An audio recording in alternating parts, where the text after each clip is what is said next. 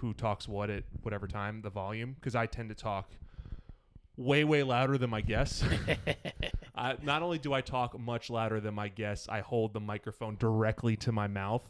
Like I, I someone told me that stand up trick where it's like you put the mic right on your chin like a razor, and I've just never never stopped doing It's that. more like this. You want you want it like that? Yeah, so like in in in radio when you have the mic like this, you just do this, and then you're just like, but that's in if it's in a stand. Okay. So like you can pretty much. Modulate. I'm learning microphone technique. 15 years into comedy, everybody.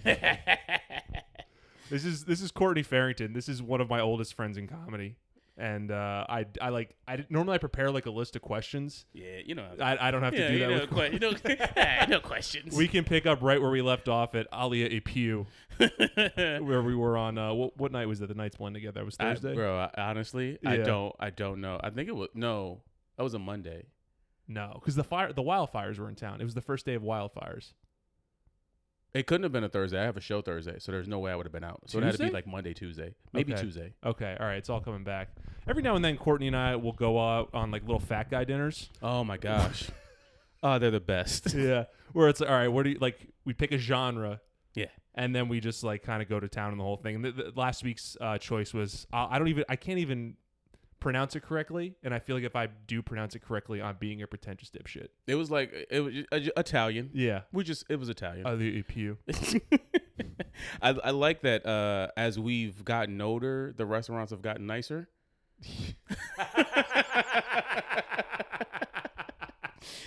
I didn't realize that until you just brought it up because now I'm having flashbacks to like 2014 and that uh the corner store in Astoria where it's like, hey man, it's a special night. We're gonna we're gonna go fuck up a wrap at the bodega Hey, you, the you know what I mean? We spent some times at Bareburger before. Yeah. Uh, the one uh, it was I guess it was me, you, Mike, Brian in uh, in Long Island City Mhm. oh, oh, oh yeah, that back was in a the nice day. one. Yeah. So it's just like we've uh the before this was Vietnamese and we were eating sh- I, we were eating shit we would never eat regularly. I don't think I, I had a pate. I don't think I've Yeah. ever had a pate in my entire life. That place was good. And I went for it. What was it called again? We like stumbled on it because Joe Biden fucked up our uh, our dinner plan. just shut down the street. the one street we wanted to go to. Dude, we were talking down. shit the whole week too, where it's like, man, this place we're going to on Friday, it's gonna be awesome. Uh, There's got all these great reviews on Yelp, and I just show up and it's just blacked out, and the Oh whole street is shut down because Joe Biden is like 20 blocks nearby. I don't remember what the place was called, but I just remember it's still there. I walk by it occasionally, and I, I want to go back. All right, well that that we'll have to we'll circle back on that Circle one back. and follow up, dude. You talk about the restaurants getting better. I remember one of the f- first six months I was in New York, I got like fifty dollars from a grandmother for Easter, and I was. and La, our good friend Lafayette Wright had just moved here, and you know he was on the uh, the steady Doritos diet. Oh my God. Didn't have a lot of money, didn't have a lot of nutrition. Yeah, So I was like, "Fuck it, we ball." yeah. And we went to five napkin burger, yeah, and that was that was like, "Holy cow! Look at us, we're really treating ourselves." Was today. that the one in Union Square? Yeah, it's not there anymore. They Yeah. changed it. I also I threw up in that bathroom one time. From the food, or no, just? I, I think I was drunk. Yeah, it was like a St. Patrick's Day. It was one of those things where I wasn't hanging out with comedy people. I was hanging out with college oh friends. Oh yeah, that's that's that that'll do And it. you know, like you get you cross like the twenty five threshold, and you know the biological things that that stop you from partying too much have kicked in, Yeah. but you haven't realized it yet. Yeah, I had that and just day drank a little too much, housed a giant burger, and then I was sitting there. It's like mm, this your, your body's like, yo, we don't do this anymore. You do we pay taxes? We have a four hundred one k. This isn't Sigma Chi anymore. uh, when I uh, I remember getting some new furniture, and Mike and Elizabeth were uh, hanging out in Astoria. By the way, this is all going to be inside baseball, like for Oh, like Northern Virginia DC comedians that that we started out with and hung out with all the time. Our good friend Mike Eltringham and his Shout wife out, yeah, Elizabeth. shout out Mike and Elizabeth. Uh, I remember like being excited that they were in the neighborhood. I don't know if they had just moved to the neighborhood or if they moved to a different apartment, but I, I remember being excited to go to a bar, and we were going wine deep at this bar. I mean, and I I can't tell you how much wine I had. But I remember coming home and I had some like new furniture that I had stopped putting together so I could go meet them. And I'm drunk trying to use a power drill and put IKEA furniture together. And I'm like fucking it up. And the next thing I know, I remember I got to throw up. I ran across my apartment and threw up, tried to clean it up and laid down. Lafayette was staying with me the next morning. He comes, he comes in, he goes, "Hey man, did you throw up?" and I was like, "Yo, man, I'm all, it's all bad. I'm, it's I love the fact that you like you try to do some responsible shit when you get back from the bar, just because like no, it's wine, it's wine, I'm fine. That's I'm like, That, that's an adult beverage. It's Yeah. not like I was slamming 16 rum and cokes, then I'd have to pass out. Like if you drink a couple bottles of wine, you can put together some IKEA furniture. it was a it was a wardrobe with a with a mirror door. No, Yeah, dude, Yeah. I, I couldn't put that together now, stone cold sober. Oh, it man, I thought that I was drunk and I could balance it, level it, drill the hinges into Yeah, no, it, it it I broke some shit. That's harder than passing a DUI test. You can't, you couldn't do that, not even close. oh my god, it was it was the worst decision I ever made. And it's the last time I threw up. Oh, yeah, it's the last time I threw up. Do you have the like on Seinfeld where Jerry knows the date, the last date he threw up? Yeah, I know the last date. I remember I remember exactly how I felt and I remember going, I'm too old to keep doing this. and Mike and Elizabeth were fine. They were just like, "Yeah, no, we were kind of hungover, but we were good." I'm like, We- "Shit." Because you had like when you moved here, you weren't a wine guy yet, but you I think you eventually you became a wine guy like a year or two Yeah. after moving here, right? So Yeah. were you new to wine at that time? Uh, I was yeah, I was still drinking bar wine, so yeah. I didn't I didn't turn into a wine snob yet. I was just like, "What kind of reds do you have?" And they started naming it, and I'm like, "Yeah, that one." Yeah, whichever one has the most syllables, Yeah. just give me that one. Which one did you uh, is not open? I'm like, whatever one's not open, p- open it and give it to me. Uh, Isn't that like the opposite of what you want? 'Cause you don't you want the wine to be, already be open and to have breathed? Or am, Uh, I, am I am I overstepping there? Am I Uh, wrong? No, no, you're not wrong. But a bar wine doesn't need to breathe. Okay. A bar wine's not old enough to have like been like compounded and compacted. A bar wine's like seven minutes old. There's no legs on that shit. Yeah, there's no legs. If it's open already, it's because most people in a bar don't don't drink wine. So if it's open, it's been open for a while. And I mean, uh, there's like the shelf life in a refrigerator is five days. Okay, so you knew enough not to have the open bar wine, Yeah, but not enough to. not enough to just. Dude, I feel like I mean we could do this for hours just because. Cor- again, Courtney's one of my oldest friends in comedy, and just I, I feel like you got here about a year after I did. Yeah. But I feel like together we have gone through like the five steps of grieving our comedy careers. Because like, well, what are the steps? It's like denial, anger, yeah, accept it, or bargaining yeah, uh something and then acceptance but like that the amount of time that Courtney and I have spent in each other's cars like Mhm. after driving back from a late open mic or a show just being like what the fuck man this is bullshit I can't believe that person got booked and I'm not booked and and uh look at us now bitter bitches. I can uh, every step of that grief. I can tell you where we had that conversation. Yeah. I can tell you where we were sitting in New York City in a car when we had that conversation. Uh, we had a good one uh, right before we got to the Queensboro Bridge one time. oh cuz it's sitting in all that traffic Yeah, yeah, yeah. oh dude those are always the worst because you're upset about comedy and you're in traffic Yeah. and then it's it's like well there's not there, nothing else to do right now but just like pour out To be with your thoughts. yeah You can't hear the music. You, everything about traffic's making you mad, and you're just replaying. Why did I say that? Why did I do that? What am I doing here? It goes from the very specific to the very general yeah. and like i for me I, anytime i would uh, mess up a handshake with somebody whether it was like a booker or a comic at, at a club whether like you know when i just didn't get the the the hooks in there properly I would spiral out and be like, "Oh, I messed that up. and, uh, that guy thinks I'm an idiot. Uh, uh, I, no one ever wants to talk to me. I'm gonna be a failure for the rest of my life." And it just kind of goes out like that. I, I get I get those. I I can't I can't start small talk. So if small talks. So if someone springs springboards us back into small talk, I can get in. But I'm not the starter of small talk. Mm-hmm. So if I go to a venue and people are standing around talking, I gotta walk up and say something first, or I gotta introduce myself. It's all bad. it's all bad. I uh yeah, I struggle with that big time, which again we've talked about a lot, but uh I think that it's just kind of why I've stopped probably to my own detriment. I've like stopped going to shows and like hanging out and showing face because I don't really know anybody. Um, COVID was an accelerant for a lot of things, but I think it was especially an accelerant for kind of churning out our class of comedians basically like churning out millennial comedians from that sort of scene and churning in the young Gen Z kids. So stuff for me like uh, it opens back up in like 2021 and I show up places and it's like who are these people? I don't know them. They're all friends from like doing shows in Central Park together. and then there's just no way for me to kind of like insert myself. I mean, yeah, they trauma bonded through the the pandemic, and now they're just like we're brothers in arms, and you're Mhm. like, I'm not. Hey guys, what about me? Yeah, yeah. I'm uh, I'm in my mid 30s. Do you guys need financial advice? I can talk to you about day job stuff.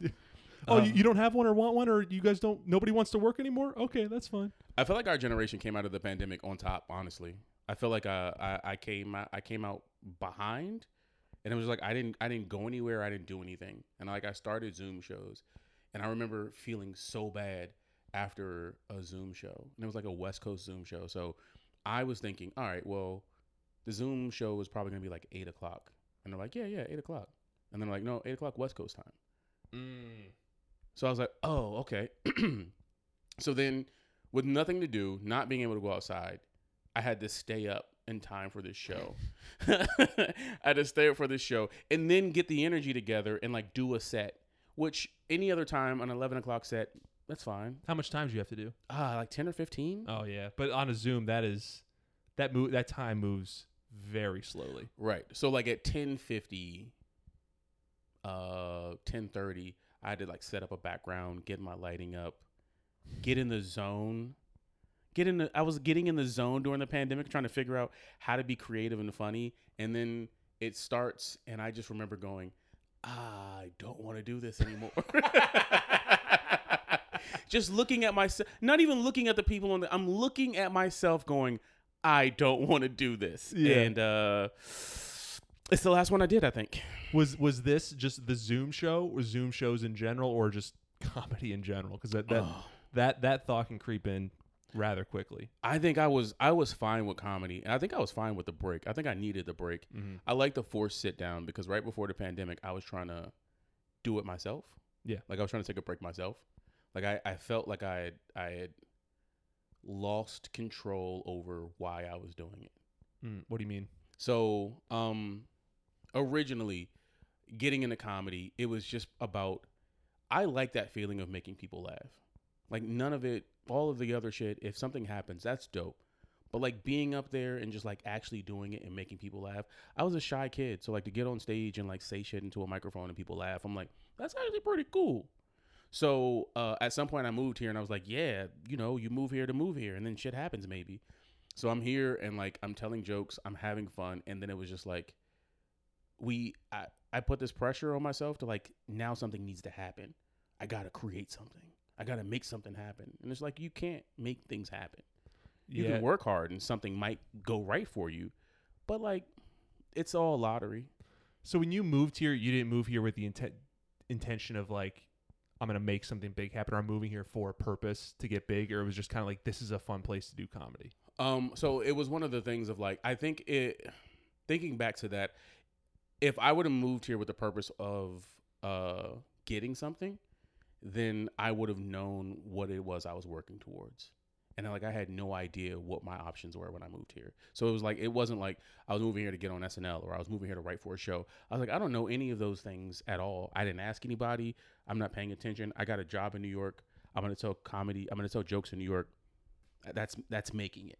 Okay, just being here was like the goal in and of itself. Just making it. See, I didn't have any of those big goals like that. I just, I always just move with the intention of like I'm going to become a full time comedian, which again, that's like Right. what this whole thing is about. And I guess I've I've been told that that's not specific enough of a goal. Like it's too generic to be successful.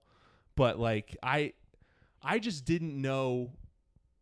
Like all I envisioned was just that that Jerry Seinfeld documentary comedian where it's like I go out at night, I have three or four shows at like a couple different clubs, and then I go home and that somehow ends itself ends up as like a career. All I really wanted was just do a lot of good shows. That that exactly what you just said Okay. is is exactly what I was thinking. Just like I get on some good shows, I hang out, I meet good people, and then that's it, right? That's how that goes. Yeah, but for me personally, I that goal I always thought that would translate into a living or like a, like a, like being able to leave behind a day job and like that would be the only thing I have to do during the day. Yeah. Um and like st- when we came here in like the early 2010s, that model was still in place of go out, do a bunch of open mics, go hang out at a bunch of shows, be seen, be around. If you work hard enough and you write enough and you're you're funny enough and you perform enough, someone will kind of like throw the rope down for you or you'll get some kind of opportunity.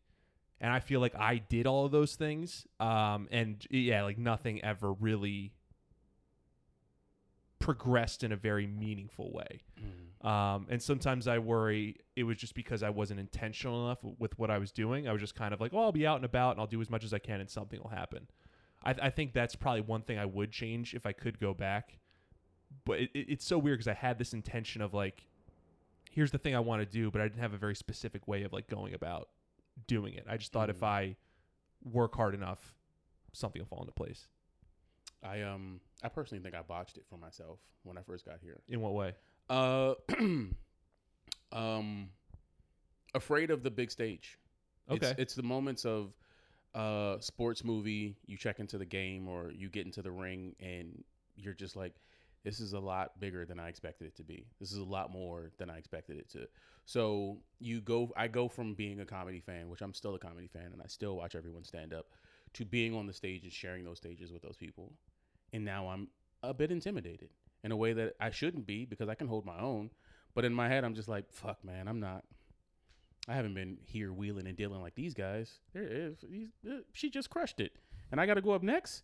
So I'm like playing to the room, and like they're killing the room and they're killing the audience, and I'm playing to the room, and I'm like, if everybody just thinks I'm funny, then I can, you know, I'll be successful. When you say playing to the room, do you mean the other comics? yeah, playing Okay. to the other comics. Yeah, so like playing to the to the comics, and then uh like telling jokes for the people. So like the, the people are laughing, and the comics are just like, man, this is great. Um, and then I'm like putting that pressure on myself. So by the time I get on stage, I'm a shell of who I am as a comedy a yeah, comedian. dude. I was just talking about this in the vlog I recorded today, where a fatal flaw of mine. It's like a similar kind of thing, but it's maybe it's like opposite in its intention for what you had, but it had the same result. Where I would like, it's like a like a batter in baseball just trying to hit a home run with every single pitch, and I for some reason I was acting as if or thought that like oh I can f- jumpstart my entire career with like one great set, and I was just too intense or too um, forceful in a way that it just it just didn't land. Mm. It fell flat, and Mm. and you know you got to be able to build momentum and a reputation over time. You're never really just gonna solve it all in one go. So I, I think that's something else that I kind of like that like threw me off and messed me up too. I, people to be, we you- know when you like you're a, you're a couch athlete and you're like watching sports and you're like yelling at the people. I think You're making your wife upset and she has to leave the apartment because I don't want to hear this shit anymore. I it's crazy because like I don't think I think as far as performing, you have to perform. You have to be good at what you do. But like there's a there is that side of like the pressure, like the pressure of from the people watching and everyone's expectations of you and your expectations on yourself. And That- your expectations of what their expectations are. Exactly that get overlooked. So then you might you you I, for me personally going into shows when I first got here, it was just like this could be it. This could be it right Mhm. here. Eh, Who knows who's out there? Somebody from William Morris Agency might be there and you're like, kid, you're going straight to the top. You know what I mean? Yeah. Just because I'm like, oh shit, uh, Mark Normand or Dan Soder or someone who was around on shows when I was first here is on the show with me, and I'm like, this could be, this could be, someone could be watching them and then see me, and now I'm just like, uh, yeah, I'm gonna get on stage and I'm gonna do it, and then they call my name, and I'm like, What, if- what if what if someone is, is watching me in the audience? What if someone important's like it just becomes a fear factor thing? yeah, I'm just watching old sets of mine, and I'm just like, um, mm, what else? Uh, just want to reach through the screen. Like for me, it's the opposite. It's like calm down. Like I just Ah. want to scream at myself. And you know, there was none of that when we were when we were in DC. no, Obviously, because there there was like the biggest thing you could do was work a, a weekend at the DC Improv or the Arlington Draft Right. House, and like there was no the stakes, about it. the stakes were high, but not as not, they weren't real stakes. no, You it know, wasn't gonna gonna determine the rest of your career. Right. So it was just like the stakes are high because it's just like, oh, well, if I do well, I might get a feature weekend. Or, you know what I mean? Like somebody might take me on the road with them. But like it wasn't, this is like one time a dude from a magazine handed me his card uh after uh fuck what is that um what's that what's that what was that old venue that old it had it was an open mic they had like a like a like a like a Cadillac DJ booth? Oh shit. Oh, in in New York, in New York. Revision Lounge. revision. So I did a show at revision early and I remember being like ah there's like there's like people here but this is this feels low stakes. And I just remember being myself and then a dude from a magazine handed me his card and was just like we're doing a thing uh let's keep in contact we might want to use you for something and I was like oh shit never worked out nothing ever happened Nothing ever does. nothing ever does but then after that the pressure I put on myself for everything I remember being at Caroline's RIP uh Yeah. being at Caroline's doing my first Caroline's competition. And I remember like the bookers for the other clubs being there. I remember like Rebecca being there. And I remember just shitting the bed in a way that I was just like, what the fuck? Mm-hmm. Yeah. So So, you get mad at yourself on the ride home. I mean, I spent a lot of time blaming other people. I spent a lot of time blaming it was everyone else's fault but my own. And then I look at old sets or I think about how I was in that time. And I was just like, I wasn't performing to the best of my ability. And everyone was right. Really. Same. Same. I feel the same way Yeah. about you specifically. I had to do it. I had to do it. I, I you know, it was teed up to no. I feel the same way about myself. Like sometimes, you, all right, this is so disgusting, but like, uh, you know how like sometimes in your head you're like giving like imaginary interviews to like whoever's talking to you. Yeah. You know what I mean? I, I always imagine like if someone were to ask me, and someone might ask me this in my day to day life, like, all right, so you're trying to make, you have like, this year for yourself where you're trying to make a living in comedy. Why hasn't it happened yet? And for me, it's the short answer is I'm not funny enough, or I wasn't funny enough. Yeah. That's really it.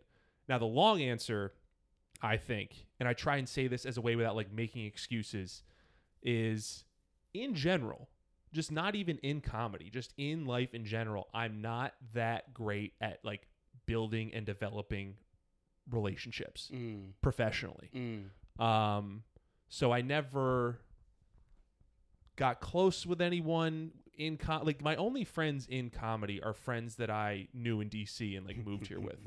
It's like you, Mike, Lafayette, Randy, Pete Muth. Like that's yeah. that's that's like the whole crew basically.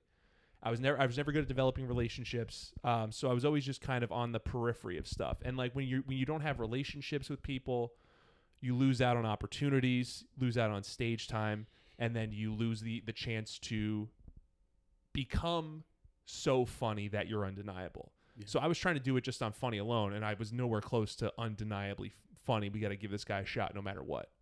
And um, I mean, iron sharpens iron. So like, without having the uh, the group around you at all times, like a diversity of, of just like the comics here. mhm. Uh, wh- how do we stay sharp? Really, if you're going out by yourself, you're writing your bits by yourself. Then you go home and you re- you correct your bits by yourself. But there's no one looking over your shoulder going, "That shit dumb." yeah, the way you're thinking is, is so wrong. yeah, that shit dumb. How did you con- How did you even connect those two? That's stupid. Yeah, you're making a leap that uh, no one else is going to make with Yeah. make with you. Or or or some shit that you thought you were second guessing, and they were just like, "That's fire. That's a Mhm. fire premise. You got to build that." There's some good bit. There's some bits I have now that like are anchor bits that I was I didn't think would work when I wrote them, and they worked okay. But like like the the joke I have about mounting the TV, Mm-hmm. I had multiple people come up to me after a mic and be like, "That's great, you have to keep that." And Right. like I, I it got like a decent enough of a response where like, "Oh yeah, maybe I would keep it around or work on it from time to time." But like now it's like if I need to if I need to get a laugh, like or I need to start with a laugh, I start with that. yeah. And I don't think I would have that without the advice from the people that were at the mic and or at the show and saw it. This is, and I mean, this is why those clicks form, and this is why those clicks become successful Mm-hmm. as a as a whole. Is they're just iron sharpening iron. I feel like you've been able to like build a group of New York comedy friends. Like yes, I that that again that's something that I haven't been able to do. Obviously, you didn't do that intentionally. It Mm-mm. wasn't like oh I'm gonna I'm gonna make friends with different groups of people and scheme my way to the top. It's just like yeah, it's just came about naturally for you. uh, at some point, at some point, I was uh, I because of the small talk, because of my awkwardness, because of me showing the places and not talking at all. If I had a conversation with somebody and we vibed, Mm-hmm. and as hard as it was to have a conversation with somebody, and it was just like, oh, I fuck with you. What are you doing later?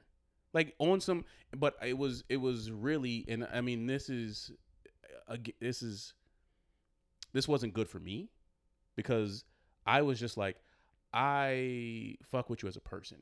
So like, let's do regular shit. Mm-hmm. Let's just like what you what you like? Let's go to let's go to dinner or go to a movie or you know it's like dating comics. No. Yeah.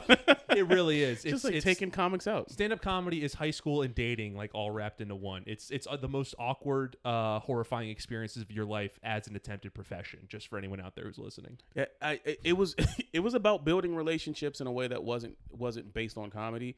So I was just like, if we can do something that's not comedy based, then I don't feel the need to both of us have our head on a swivel, looking like goofy birds for everybody who comes in the room because we want to just like show up and like who might look at us this time. Dude, the amount of awkward head nods I've thrown at like the knitting factory, like, oh hey, wh- hey, what's up? How's it going? Like, hey, uh." but so, but for you, those it, those relationships were like an emotional life preserver. Yeah, like it's like I can't I can't do this. I was like in and out of dating different people and like I I don't bring it I didn't bring them to shows always because I'm just like this is my baby. Mm-hmm. So like as my baby, you can't just come over and meet my kids. the fuck? I can't have another woman walk out on comedy. You know what I mean? you you just distra- distracted me, but I also needed a safe space. I needed a place from comedy that that felt separate.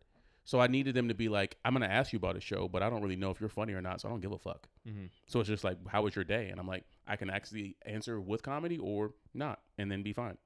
So it was just like I had these moments, and I needed an escape. So it was just like if I had people who knew the life, but we were doing something where it was just us, even if it was a small group that wasn't at the knit or wasn't at a cabin or somewhere where we were trying to be seen it was so much easier to just talk and just be chill. And that's what i was just like that's what i wanted to do. And then to the point where i stopped. I didn't i don't think i hung with people at shows in a way that i should have.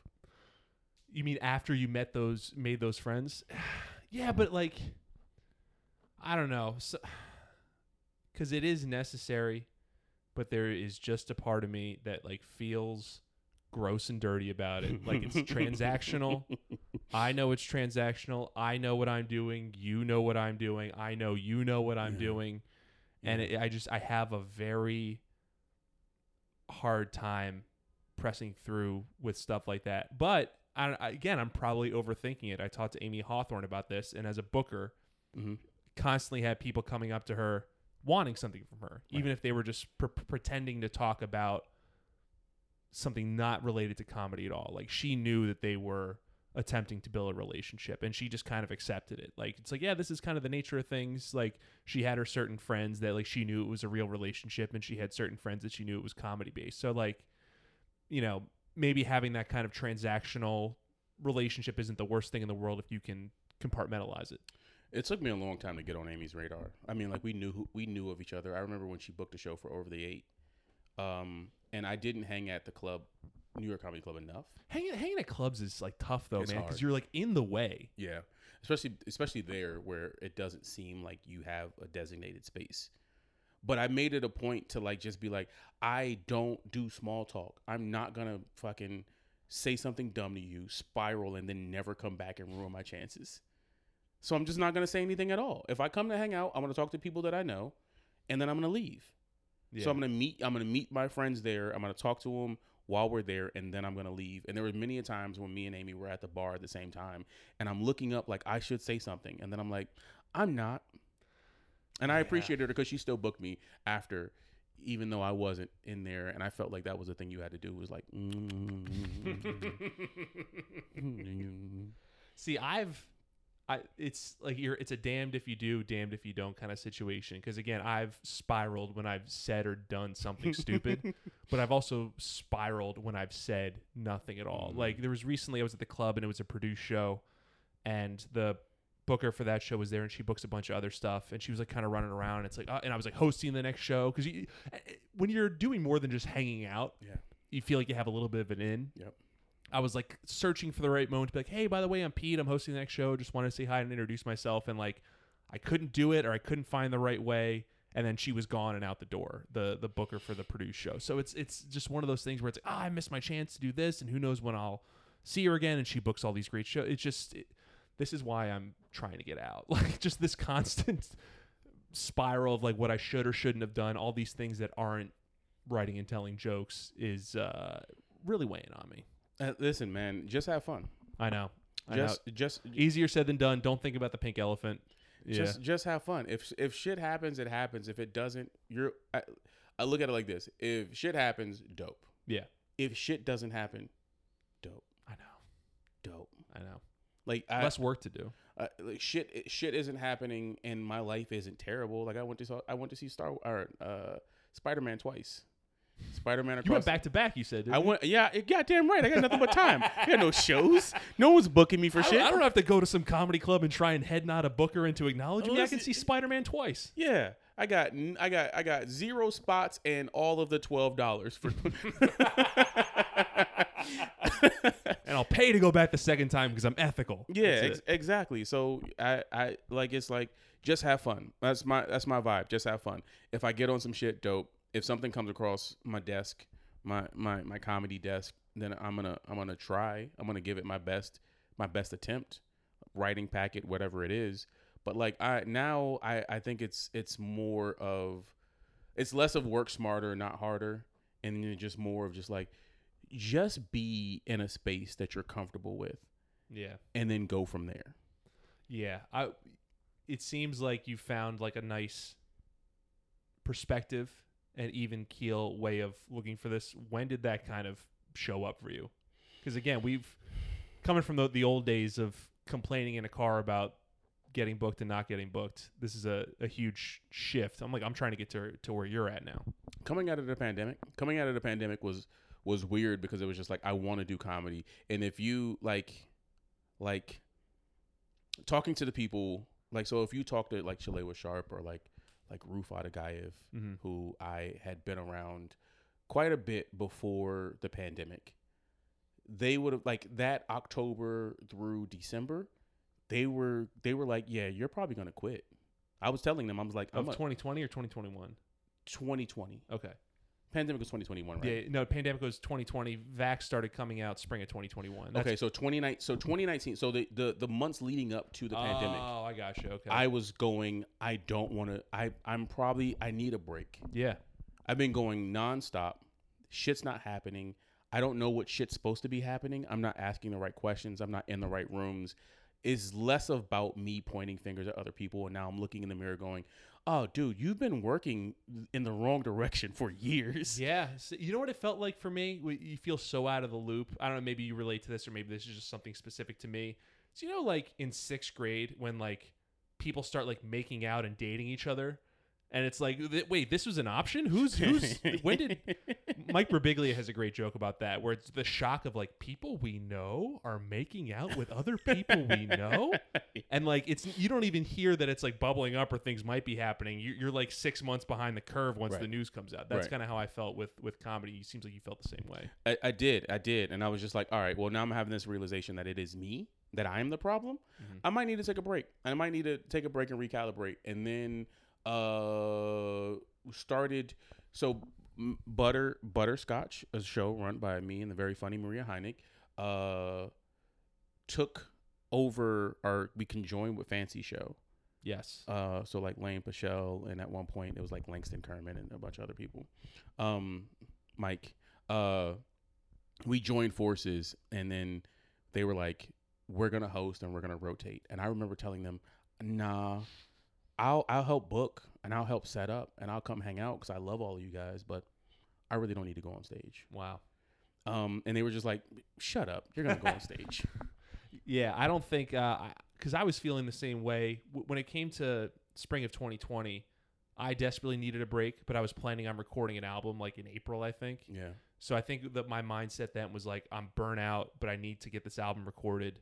So I'll just go as hard as I can until then. Then I'll figure out what to do. yeah, And obviously, everything shuts down in March of 2020. And like, I really, really relished the removal of the pressure and the removal of the expectation of I should be like making things happen for myself. Now, granted, a lot of comedians took that time to like build careers for themselves in that like you know vacuum, but that was like the farthest thing from my mind. yeah. Um, but I never would have given myself permission to take that break otherwise. And like the same thing with like if I was in your position where um I'm like on this or I'm producing the show, I don't think I would have even if I didn't want to go up, I wouldn't have have, have had the courage to say no. I would have felt guilty for not taking every opportunity I could to get on stage, which is, I guess, like That's part of the addiction. unhealthy. Yeah, That's part of the and, and I was done feeling bad. I was like, I was, I'm done. I'm done feeling bad. I'm done doing the thing that I love and then feeling bad afterwards. yeah, man. Goddamn. So it was just like, I'm not, I'm not, I don't have to.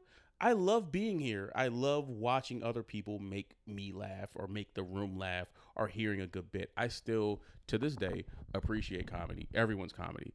So, like, being in the room for these shows where, you know, just a collective of people and how how fancy show at the time had been running for so long that like they just had connections. So everybody who had moved who co-produced fancy show at one point in time were just like send them back because the show's going. So people from la and all other places. So i'm like watching fun people do comedy. So they were like well you have to host because we all want to do sets. So then i just do a regular hosting set uh, i remember the improv called me and was just like hey can you come do like a like a I guess November was like Veterans Day, like a Veterans Day show. Yeah. And I remember going, yeah, yeah, I, I I'll come, I'll come do it. And I had not been doing regular comedy, Oh shit. and I was just like, I've been doing comedy long enough that it's not going to be hard. Yeah. You can't boo me. You got to respect the troops. But I do remember, I do think that I, and this is this is in my head. Uh, I do think that I I set myself back. I, I think I think doing that and being in the mind state that I was, I didn't get on stage and give it my all. Didn't bomb, but it, it didn't show. I didn't show forward momentum. I didn't show that like I was progressing. You mean If- just during that that three month period? No, during during those sets at the club and with the club watching me Oh, and okay. everyone around me burning it down and then me just like i'm here. I'm doing pretty good. I'm doing i'm doing pretty good for someone who never left dc the problem was i had left dc Right. and no slight to anyone who is still in dc or doing comedy in dc but it's just like you have been on stages that should have made you a bit better. And There's- it There's an expectation to like kind of if you're or, again iron sharpens iron. If you're around this amount of comics and this caliber of comics, it should have yeah up a little bit. It's like it's like the thing is like you know if especially people who knew me, it's just like that. It's like you watch comedy from one lens, and then it's just like, oh, you're coming from New York. Let's see because I don't get to regularly see you. Let's see what you got to say, and then that lens changes, Mhm. and now it's on me, and it's like a bit like magna like magnified, and it, I'm just like. Ah, here are the same jokes you probably heard years ago because I haven't been really been working.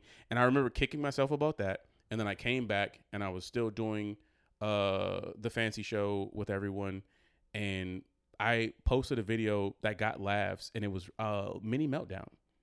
I was and it wasn't like a real meltdown, but I was like recording a bit that I had been doing for a while, but I had like some new words that I wanted to do.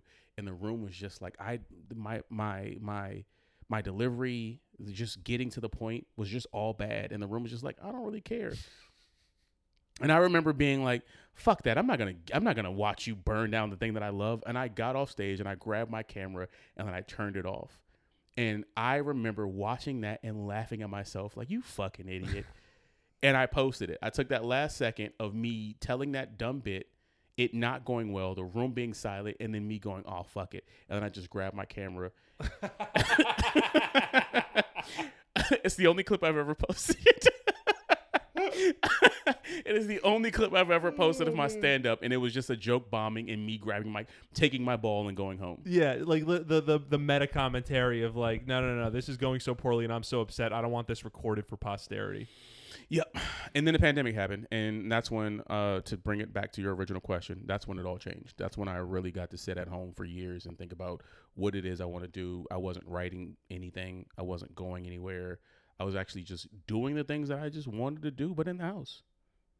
See, I, I didn't. That didn't happen to me. I, what I did, you know, what I did during the pandemic was I like planned for like what I wanted to do when comedy came back. I respect that. Yeah, but it like it didn't amount to anything. It really all it really amounted to was like a redesigned website and an album where like 30 people showed up to the recording. Uh, you know but what I mean the album was good. I was I, I, I was, was at, I was at the album. The thank album you. was good. It was for the scenario and and what was in who was in the room. It, it went about it went as well as it possibly could have. I would have obviously loved to have had about like 100 more people there to make it sound a little more full. But um, I I had ridden that material into the ground. Like I I had prepared it, practiced it so much. It was like right on the verge of like being dead because I, it was like it was Mm. two two roads. So like it, it that happened at the right time. And again, I, I didn't do any video stuff. A lot of people in my position might have recorded it, filmed it, and put out clips. I didn't want to do any of that. I just put it out as an album. It's like here's the format it's it's in, take it or leave it, and a lot of people left it. But uh, but I'm happy I did something in a way that you know I, I- I followed through on doing it the way I wanted to do it, and then that led me to the end of 2022 and this this whole project and like you know what I'm doing now, and I think like that when you talk about just getting really clear on like actually I don't want to do this part of it because this part of it sucks. That like just happened to me last week for the Yeah. first time because I think I talked about this with you at dinner last week where because I said I've, I've had this year left, I have to do absolutely everything possible to get this going. I have to go to every open mic, hang out at every show. I have to be out every night and do the podcast and record all this stuff and put out this content. And uh, guess what? That's not possible physically, mentally, emotionally, anything. So I'm like stringing myself so thin and so miserable and so upset and just so burnt out. I had to stop and be like, all right, what's what what what can I drop and leave behind? yeah. and it's not gonna be the podcast. 'cause I do like doing the podcast. I mean, I get like stressed out about it, but I, I like having these conversations. I like sharing them. I, I learn a lot of from other comics and talking to people. Um, it's it's literally just going to open mics and and hanging out at shows. I still like message people and try and get on stuff, but like taking a, a 50 minute train ride to Astoria to do four minutes of bits and then a 50 minute train ride back and that walk from the four train that you took to That get here. From, Pete, Take it from Pete's Courtney. walk from Pete's walk from the four train is vicious. Uh, they at some point I've never had Google while walking stop me and go, "Hey man, you might just want to get on the bus." Rest your little footsies and get on Yeah. the bus, please. yeah, instead of it just being like make a left here, it was like, "Hey, you you sure you don't want to get on the bus? it's kind of a it's kind of a journey." Yeah, it's all right, man. So whatever you say. Uh, yeah, sure, get your steps in. So again, ironically, I've had to kind of leave that part of it behind, in the hopes that it'll sow a seed for me to be able to come back to it in the future. Like it's not like I'm not doing no, I'm not doing any stand up. I'm just not doing as much as I thought I was going to because what I thought I was going to do or what I planned on doing, like wasn't useful. Plans plans are made to just not be done. Yeah. Uh, this it, you, protect your energy, protect your mental health. Yeah, that's what I've had to do. Um, in the in the spirit of doing things that are fun and doing things that are meaningful to you, you are now the host of the Empire Strips Back, Mm-hmm.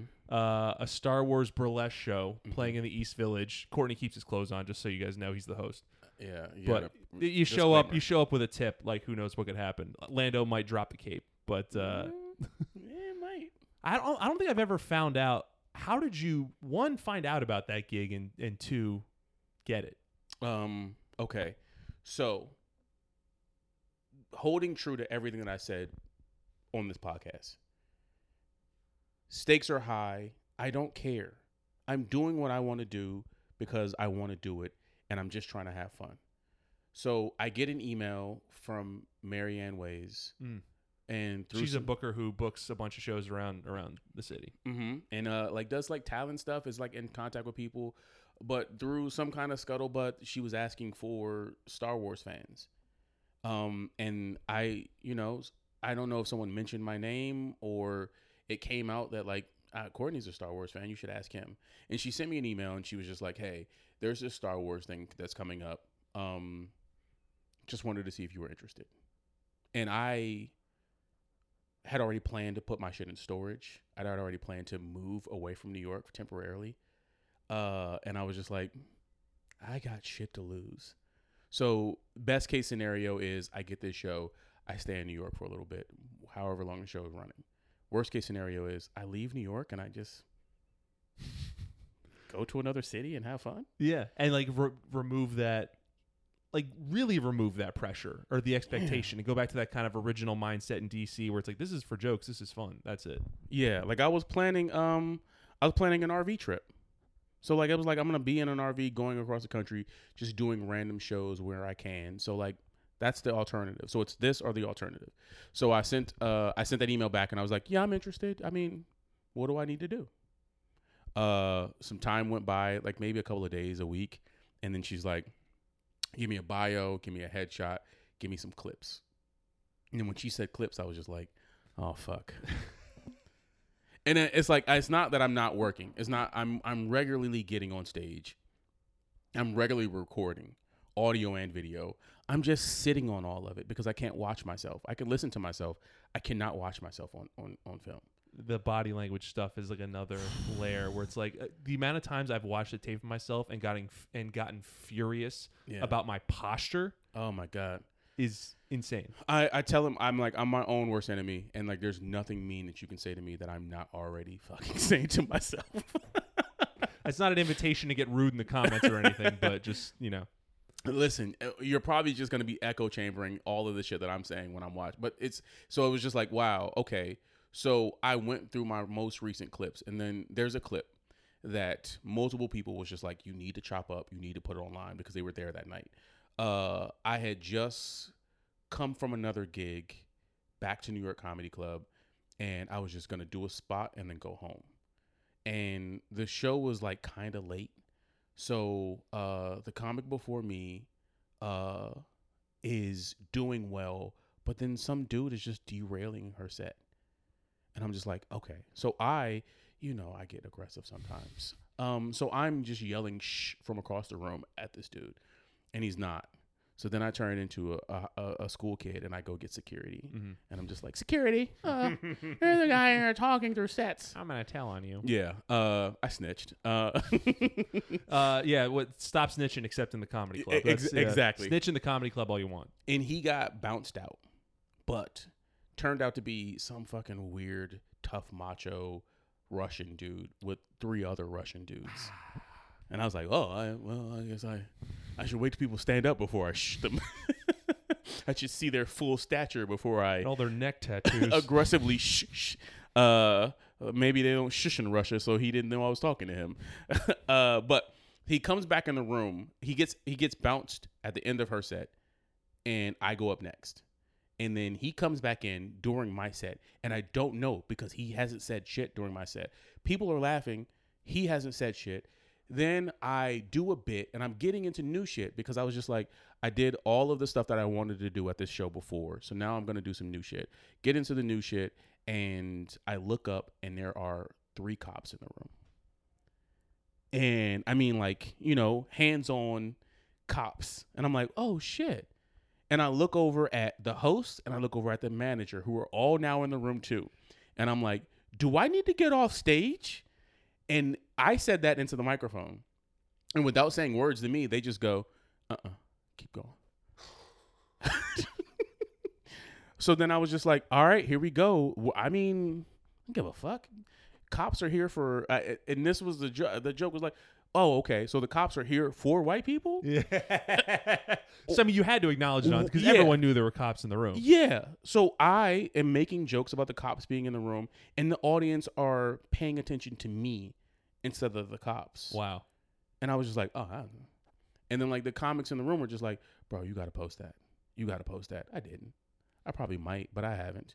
And I sent that when Marianne asked for the tape. I was just like, I'm sitting on this tape from a couple of weeks ago. I'm gonna just send it unedited, let you watch the whole thing. And I'm like, if that's me at my best, but it's the weird situation. So if you like it, you like it. But if you don't, then you don't like me, and I'm fine with that. And it's applicable outside of just straight stand up. Correct. It's like you commanding a room Right. and acknowledging a room and being present in the room, which is Exactly. everything you need as a host, even if you're a host of a burlesque show, Star Exactly. Wars themed. So and I was like, the, the bits, the new bits weren't bad. And then I had to handle something that was in the room. So you just pretty much saw me at me. You saw me being me. So if you like it, you do. If you don't, okay. You got to thank that Russian guy for getting you the Star Wars shot. Dear comrade, yeah.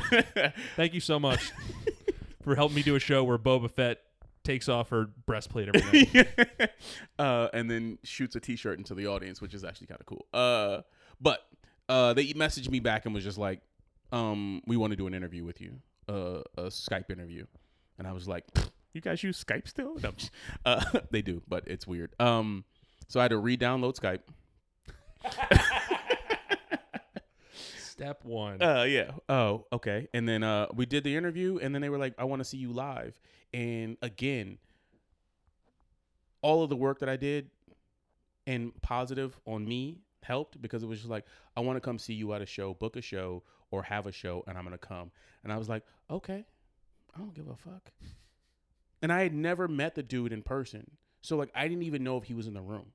So like I booked a spot at the club. I asked the club, I was like, "Is this guy's name on the list?" And they're just like, "Yeah, I guess. I think there was a, a table of one. He might have came in here." And I'm like, "All right, well, fuck it, fuck it." And then I got on stage and I was just like, "Fuck it. Here's 12 minutes."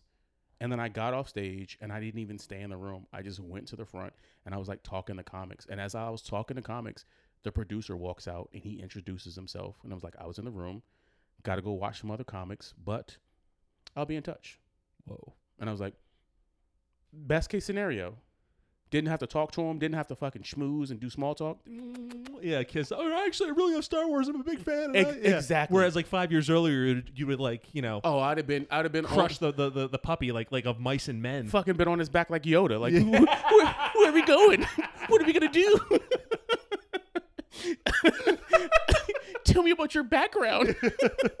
oh wow, that's so interesting. You're such an interesting person to talk to. and hating every minute of every Yep. word that I'm saying. Just on the ride home, like motherfucker. we shook hands. He goes, I'm on my way out to watch other comics. I go, Who are the other comics you're going to watch? He tells me their names where I was just like, Oh shit.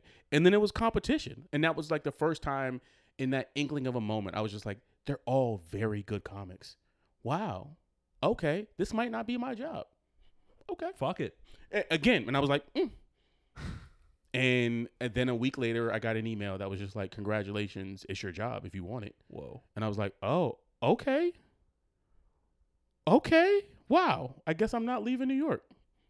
And the one time I stopped giving a fuck and started protecting my energy, a thing happened. Dude, it wasn't even like the one time you stopped giving a fuck. You you didn't give a It fuck on at least like six separate occasions Yes. throughout that story. So Yeah. yeah. that's all right. I guess that can lead into my the final question here, which you know because I've been doing like advice parts of the podcast and like the way I kind of frame it to guests is like so like knowing what you know and seeing what you've seen, what advice would you give to me to try and make? But like since you're like one of my closest friends, I can just ask you like, dude, what the fuck am I gonna do? I, I and this sounds fucking stupid out loud. But when it comes to comedy, only do what makes you happy. Yeah. if if, if and I, I don't mean I don't mean uh movies coming out on pay per view that you can just like stream at the house and like get all of the fat snacks and surround yourself with. Yeah. Not that kind of. Does that mean not do comedy? yeah, yeah, yeah. Not that kind of happy. Like that pure joy of just like I'm gonna watch Fast Ten at home and like eat the biggest sandwich possible. but like, like if you show up to a uh, to a venue and they're just like, "Hey, man, you got to do ten minutes instead of 15," and you're just like, "I I just wanted to be here anyway, so I don't care." You know what I mean? yeah. So- Anytime's a gift. Because I because I wanted to be here, because I planned on being here, because I looked forward to being here.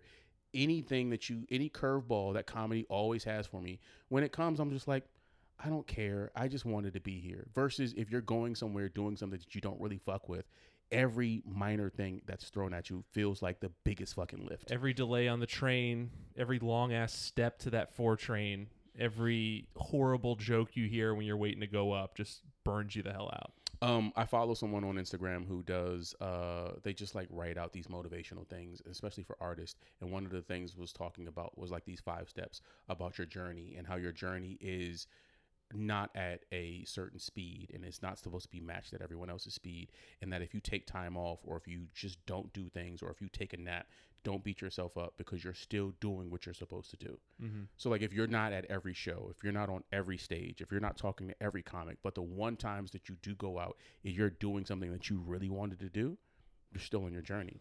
Yeah, maybe that's I gotta like modulate the going out stuff because like now I've really pulled it back, but for good reason to focus on important things. Like I've been sending a lot of like emails to, I'll just say I've been like cold messaging managers, Mm-hmm. you know, uh, podcast networks, trying to get blogs to, like write about the podcast. And I've been spending a lot. It, it takes a lot for me to like really put that together and and and have the courage to press the send button. You know, reread an email five times before you send it, even though you haven't changed anything. That's that happens to me a lot. But what if you didn't? what if I didn't what? What if you didn't do any of that?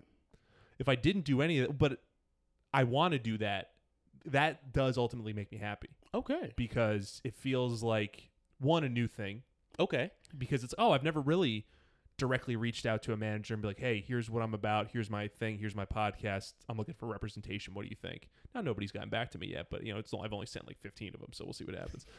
But I, I like that because it's like it's one, one planting a seed and maybe it pays off. Like it, it allows like a glimmer of hope and a glimmer of optimism whereas like going to hang out at a show or going to do a, a bad open mic doesn't give me that.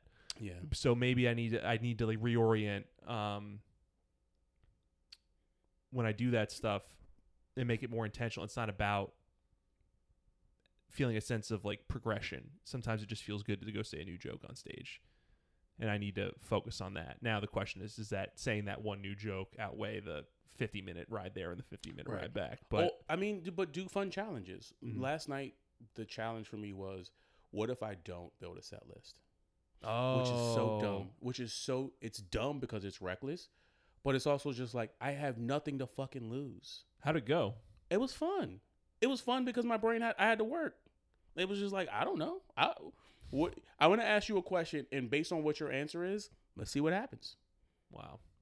Yeah, just, you- it's not it's not it's like rigid, it's a little more loose. I yeah, and I and had loose mean, can mean fun. I had, I had, I had like you know, you you, do comedy long enough, you have structure, you have where you want to go. But like you know, it was fun. Sean Patton was on the show, and you watch Sean Patton, you can't watch Sean Patton and go, oh, I'm not, I don't want to be creative like that. It feels like everything he's saying is just the story that just happened to him. Mm-hmm. That is just not Like he literally down. walked in the door and was like, "Guys, you won't believe what the fuck just happened." Right, right.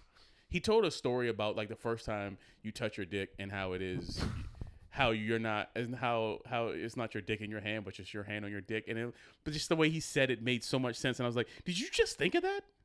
But like being on that show, I'm just like, what if I What if I took a little bit of that, that energy and like pivoted? in in my head before it would have been like, oh man, everybody on the show is so funny, they all have shit going, and then if I'm funny, then maybe they will respect me and blah blah blah. Oh, And then uh, last night it was just like uh, this this many years in the comedy was just like, what if fuck them? Yeah. What if fuck? What if fuck y'all? Just avoided the psychological death trap. All right, yeah, I think yeah, I definitely need some more fuck it in my system for sur- for sure. Fuck it and yes, fuck it. Have fun. What is the worst that can happen?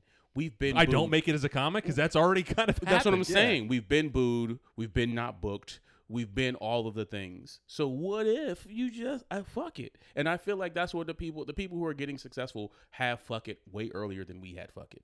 Yeah. Damn, more fuck it. All right, well, Courtney, this is great. Again, very easy, just because.